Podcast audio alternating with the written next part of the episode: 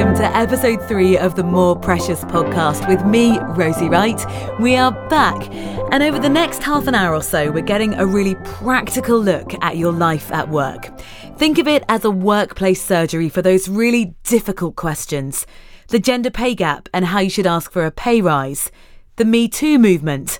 What should you do if someone's treating you inappropriately at work? As well as that, we're tackling the day to day in the office. How do we cope with uncomfortable feedback, deal with feelings of inadequacy, conflict, gossip, or emotion in the office? On hand to help is Vicky Wright, the Associate Minister at Holy Trinity Clapham, with a background on many a leadership team and with years of experience as a mentor. She's here to guide us through those workplace complications. So today's podcast comes to you from Holy Trinity Clapham Church offices overlooking the rather more green Clapham Common than it was a few weeks ago when it was scorched and yellow. And I'm sat here with Lucy White. Hi to Lucy and also to Vicky. Now we're going to be interviewing you. Tell me kind of in a nutshell who you are. Um, so I am the associate minister, one of the associate ministers here at HTC, and I look after all of our operations and development, which means I do a little bit of everything in terms of running the church. Okay, there's been a journey before you came here. What was that? There certainly has. It's actually been a really varied journey. Let's start um, university. So I did English and drama at uni, and then worked for Tearfund, um, um, and then trained to be a teacher and um, taught in South London for a while, and then went off to theological college for a couple of years. And then since then, I've worked on the senior teams, senior leadership teams of churches for the last ten years. So quite varied. Conflict management, mm. something probably all of us have had situations, maybe in our personal life, but also mm-hmm. particularly at work, mm-hmm. where you think, I either can't work with this person or someone's done something that makes it really difficult for me to do my job. You know, when you're in a situation like that, do's and don'ts. Mm. The starting point is to know yourself. Um, and I think that's a really important thing in lots of areas of life, but to know what your triggers are, to know um, the type of people who can push your buttons at times. Um, because actually, when you bring yourself into a situation, you always have an agenda. There are always things going on in your own heart and in your own life.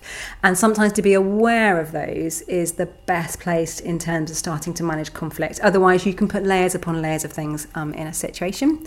I mean, my big thing is that conflict um, is is a normal part of life having disagreements is a normal part of life. It can actually be in the workplace one of the most the places where real creativity happens. One of the things I would say, particularly if you are starting off in the workplace, is to find someone who does it well, to find someone who manages conflict, who embraces it in a healthy way, and watch what they do and ask them about it. I was really um, honoured. In my first teaching job, I had a head of department and she was brilliant.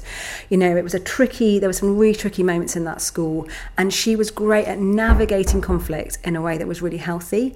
And we used to car share on the way to work, and I'd just ask her questions. You know, why did you why did you handle it like this? How did you have that conversation? And within the bounds of confidentiality, obviously, she couldn't share everything. Um, I learned so much from her. And I sometimes think that that stuff, we can read books about it, um, we can go to seminars about it, but actually watching it in action and seeing somebody who manages their own emotions and other people's emotions really well, I think that's priceless. Should we bring our emotions to work? Yes, I think so. I think certainly as Christians, we um, we understand that we are we're not just head, we're not just intellect. Um, we reflect God, and God is an emotional God. You know, in the Bible, God talks about His emotions. We need to bring those emotions in a really healthy way. Is there a line, Lucy? I don't know about you as well. I've cried in the office. Mm. What do you do if it happens? Vulnerability is not a bad thing. Um, and actually, as leaders, leading in vulnerability can be a really healthy thing as well, and giving permission to people to feel.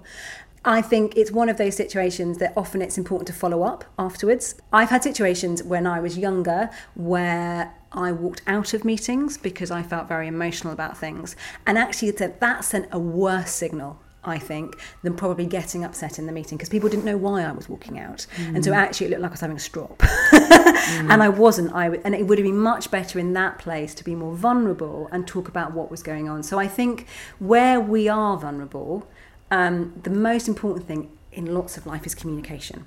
So to follow up afterwards and say, this is why I got upset, because it may actually be that there is some type of follow up that needs to happen because it has provoked such a strong reaction.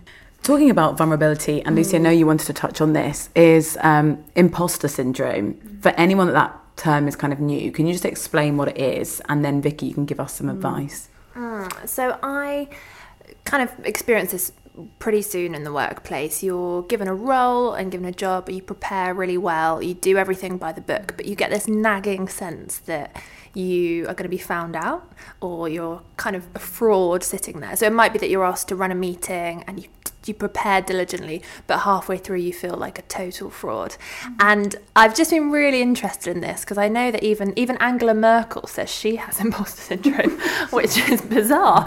But I just it happens to all of us, and I'm really interested in how we marry that up as Christians, knowing our identity and being confident in the workplace, but also having a strong grip on our abilities and, and who we are. And I just wondered if you could share some thoughts on that. Yeah. Um, I mean, I think the first thing I would say is that imposter syndrome is pretty common.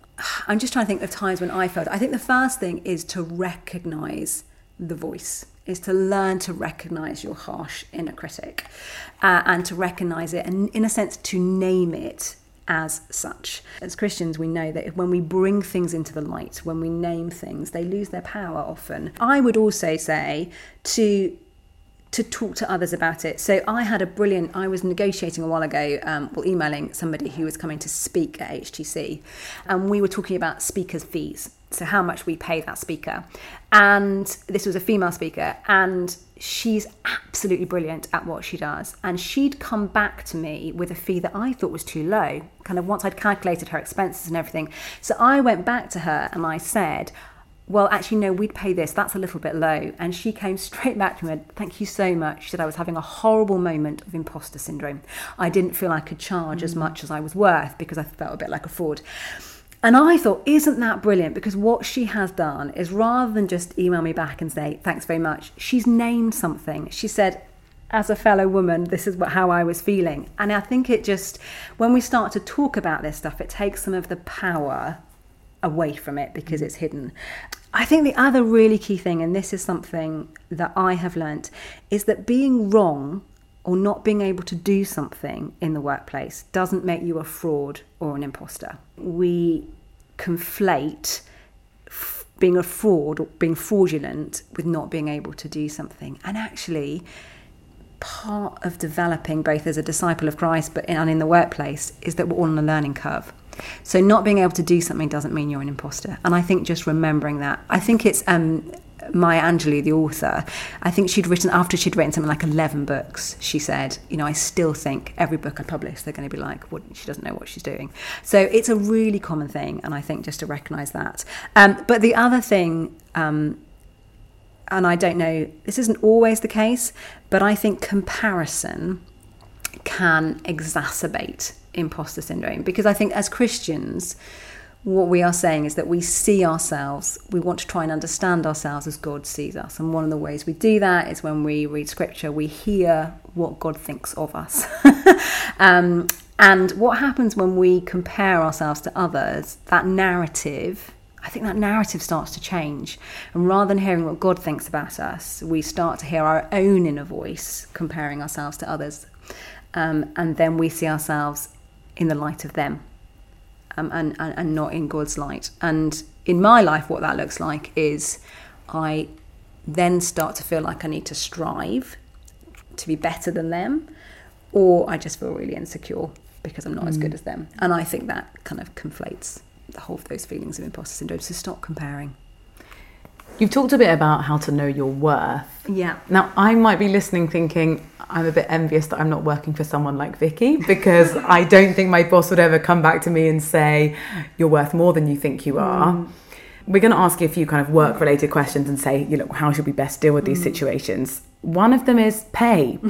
how many conversations have we probably all had with mm. friends, family, colleagues? I don't think I'm being paid what I'm worth. And we see headlines oh well it's it's quite normal for women not to get the same opportunities as men how do we convince the people we work for how do you navigate those conversations to say you know my paycheck isn't isn't reflective of how much I'm worth.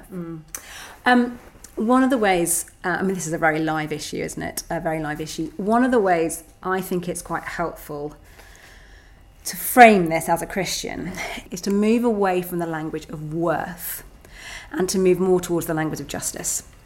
Because I think the problem with the language of worth is we can then tie ourselves up in knots of is you know is this me? Am i being arrogant? Whereas actually if two people are doing the same job and because one is male and one is female one is paid more that is an issue of worth but fundamentally it's an issue of justice. It's unjust um, and actually scripture has a huge amount to say about that um, and we have a god of justice. So i actually think there is a justice issue around pay. Um, and if two people are doing the same job and they're being employed to do that job and they're being paid different amounts that is injustice unfair. Um, and i think when we frame it like that we can sometimes feel more confident about going to have those conversations. Because worth can be so much tied up with our sense of identity. And so therefore it's a little bit more difficult to be objective. Whereas justice is a clear sense of that's just not fair. That person's being paid 3000 5000 pounds more. That's not fair. So it's not always possible to frame it like that but if you can i think that's sometimes a helpful way to think about it And what if you don't have the information to hand? You might work somewhere where it's not public how much people are mm. earning. the one thing I always advise people to do is if you are going to have those conversations, to do your research. I think, particularly if you're working, um, not just the corporate sector, but at the end of the day, companies have budgets. You know, this whole realm is around the financial. And it is good to go in there and not just talk about um, how you feel um, but to actually go in there with some research about. So maybe if you can't, if you don't know how much in your company somebody is earning, and actually sometimes it's not, you know, always the best idea to go around and ask all your colleagues what their salary is. you can probably without too much difficulty do some market, what I would call market comparison. So looking at some other organisations, job adverts are the best way to do that, but there are other ways. Um, it is good to go prepared into those conversations and to say somebody doing a similar job and adding value in the way that I'm adding value here is being paid this much over here. Um, so I would also always suggest that you can go in and talk about your emotions and how you feel. That perhaps you don't feel valued, but don't just don't just go in and talk about your emotions. Actually, go in with some kind of research that you've done. So I think that's a really good starting point. Uh, the other thing, really practical one, do ensure that your job description is up to date and actually reflects the responsibilities that you are doing sometimes those kind of administrative oversights um, can make people feel really not valued that actually their line manager or their boss just doesn't know what they do. Perhaps your boss doesn't know what you do. And the fact that you've taken on extra responsibilities because you've got a ton of initiative and they're not aware that you're doing that get it on paper and make them aware of it. Because actually sometimes just by doing that that can help the conversation. Mm. um, one thing I would say is a quick way to fob somebody off in this situation is to say, Thank you so much for coming to talk to me about that. I will go and speak to so and so. And in a sense, you know, they pass the buck. So if that happens. I mean, I've heard that before. Yeah, it does. and it you does. think, okay, maybe I'll just speak to someone else. Yeah, yeah. And but can I face doing that? Yeah, but also you may not be able to speak, it may not be appropriate mm. to, mm. to speak to someone else.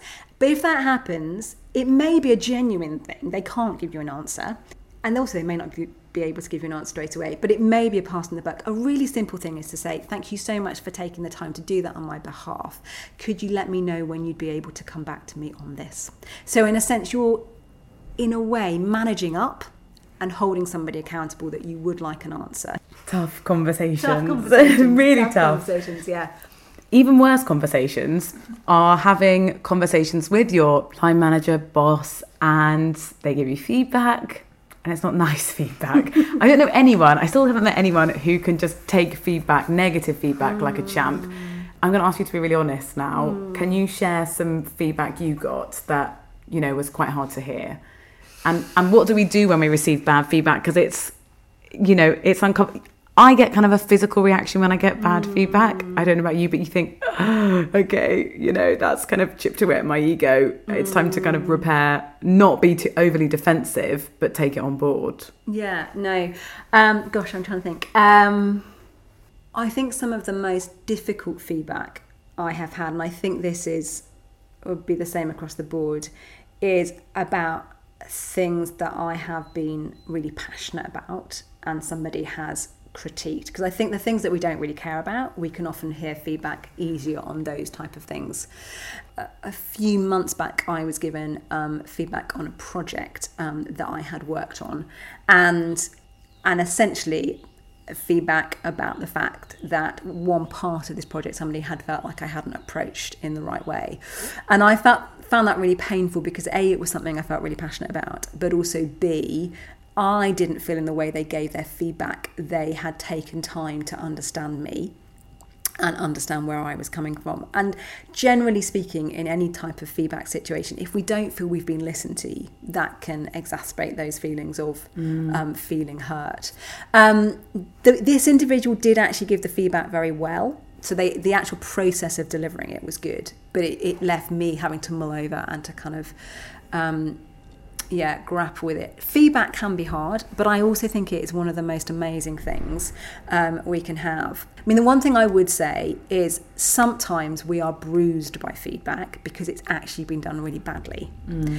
Um, and one of the things that we have to get better at, I think, or we, we or we get better at is discerning am I feeling bruised because actually that feedback has been delivered in a way that is really not good and is not constructive and hasn't tried to build me up? Or am I feeling bruised because I don't like being told what that person has told me? and that there can be some crossover there, but I think it's good to be able to start to pray and discern what's going on. The other thing I would say is that I've had I've worked for some people who give feedback brilliantly and I've worked for some people who give feedback appallingly and it's helped me work out how I give feedback. So I think mm. also if you are somebody who wants to manage people in the future or you're currently starting to manage people, watch again it's a bit like the conflict one. You can read books about it but when you see it in action and it's great, you know that's somebody who can do it well it comes back to this whole thing around imposter syndrome that just because you get something wrong doesn't mean that you're a fraud. Um, it's a bit cliched, isn't it? But you know, we can grow through feedback, but we can, we genuinely mm. can. At the time when somebody says that to you, you don't always feel like that, but it is. I think it is true. Mm. I think it is true. I think the flip side to this, now Lucy, I can't ever imagine you being, you being in this category, but there is a real growing wave, particularly in our kind of very social media, self absorbed mm. absorbed culture, for young, I hate to use the term millennials, but millennials, where narcissism is on a huge increase. Mm. And actually, people think, I'm great. I'm doing really well at this. I'm great. And actually, maybe a bit blinded by that. If, if I'm being really honest about myself, I think maybe actually I can't resonate with those people who've got imposter syndrome you know, I don't get why I'm not progressing faster than I should be at work. How can I be brought back down to earth, particularly if I don't want to be? Well, I think some of this is where, as Christians, we understand that um, your competency and your character are two different things.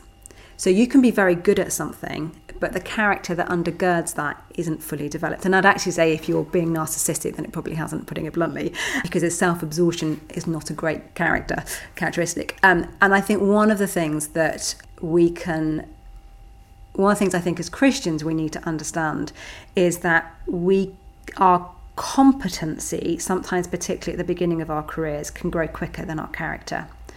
Um, and sometimes we can be given a lot of responsibility because of that, and we can start to see our character crumble under that responsibility. Mm. So, I think one of the things to understand is that however amazing you may think you are at something, are you also working on your character? Are you asking for the fruits of the Spirit? Are you looking to see how those will develop?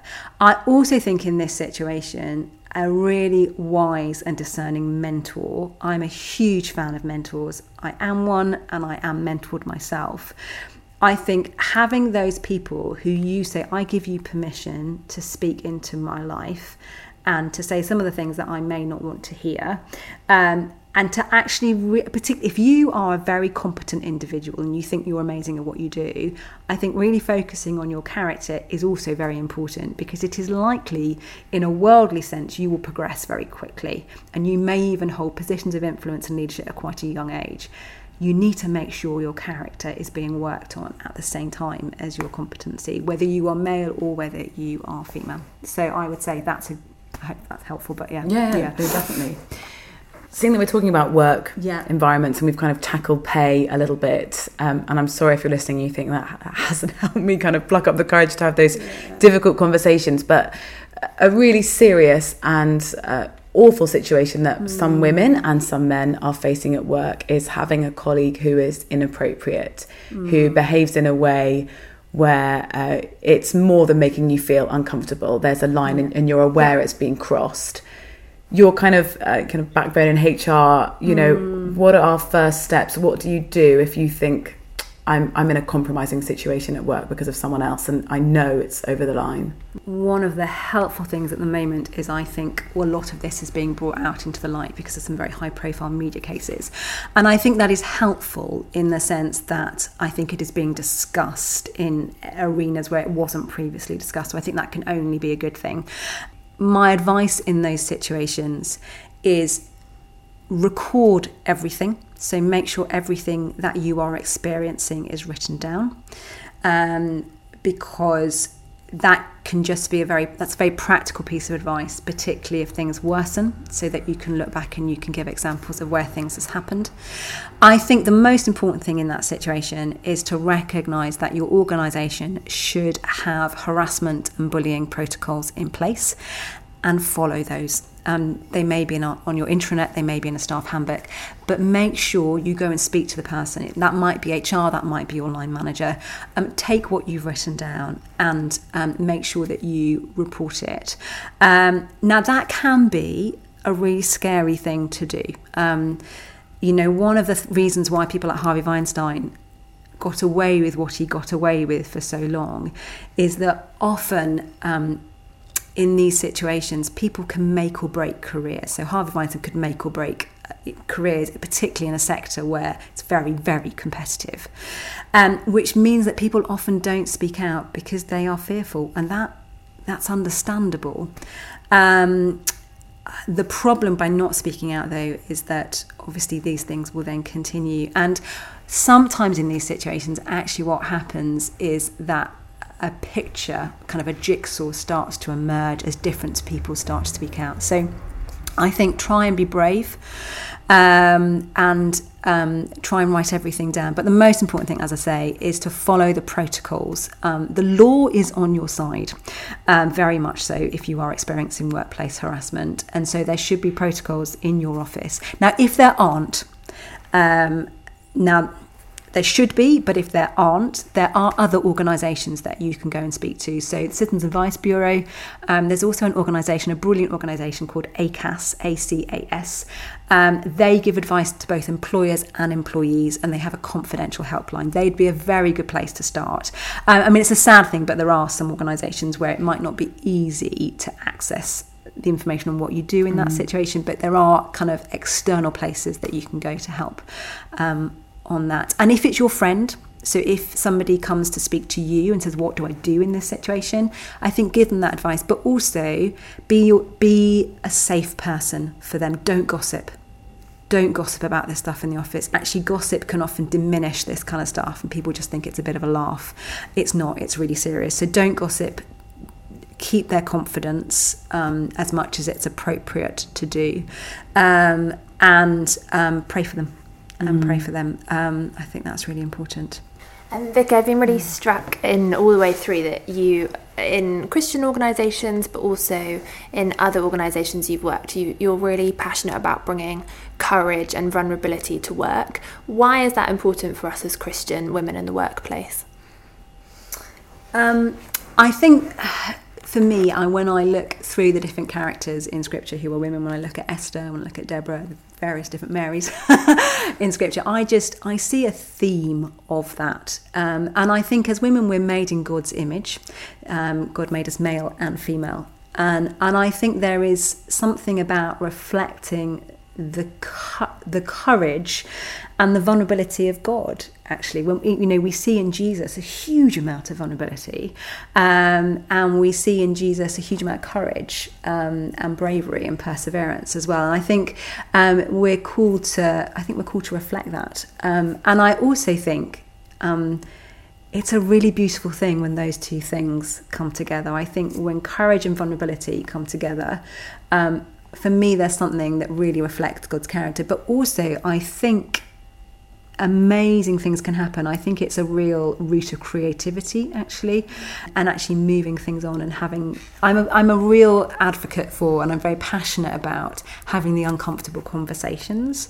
Um, because I think it's when we have the conversations that might not always be easy to have, we often find the answers to things that we may not have found otherwise. Um, so I yeah, that's not to say that I get I've got this, this wrong so many times. Mm. I'm also somebody that have, that at times I think you know disclaimer I have shown emotion sometimes in the office that probably I shouldn't have done, and I've I've had to learn to know where the lines are on that. And sometimes we don't get it right all the time. Um, and part of developing is learning your boundaries both in terms of you know workload and how long you work in the office, but also in terms of your emotional and your spiritual boundaries in the office as well. Um, so it takes time. Again, I think I've had brilliant mentors, and I think that's part. They've been really helpful in, in developing that. Mm. I think.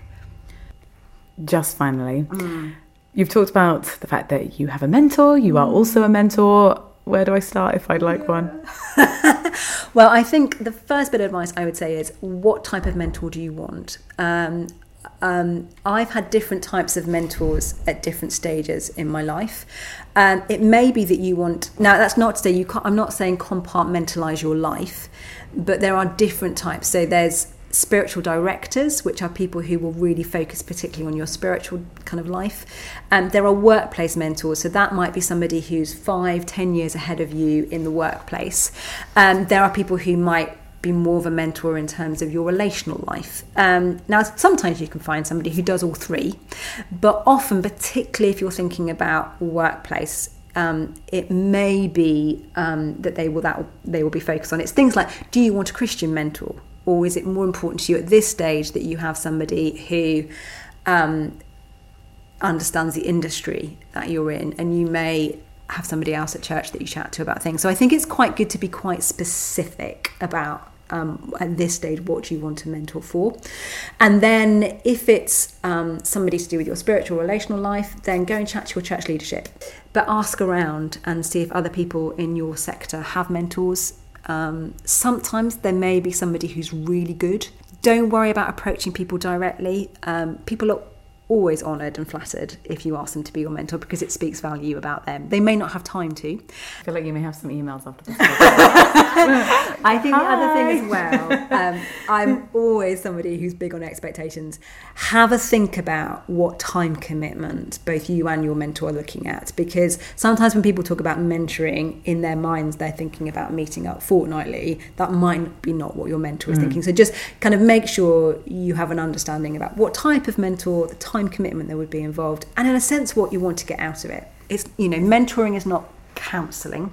And so sometimes it may also be, you know, is it mentoring that you want or are there other, you know, the other other things that you may want? So just having those kind of conversations is helpful. Managed expectations. Managing expectations. I think it's probably my favourite phrase in in all parts of my life. Vicky, tricky to do. tricky. It's been an absolute delight. Thank you so much for kind of just taking us through any workplace woes, worries, uh, difficulties. It's been really great. Thank you. Absolute pleasure. That's it for this week. Thank you for tuning in. Please do send us feedback on topics you'd like us to cover.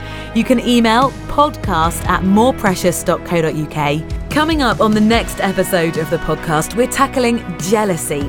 How can we truly champion, not compete with our friends? But for now, to play us out is the King's Cross Worship Band with their latest single, Kingdom Come.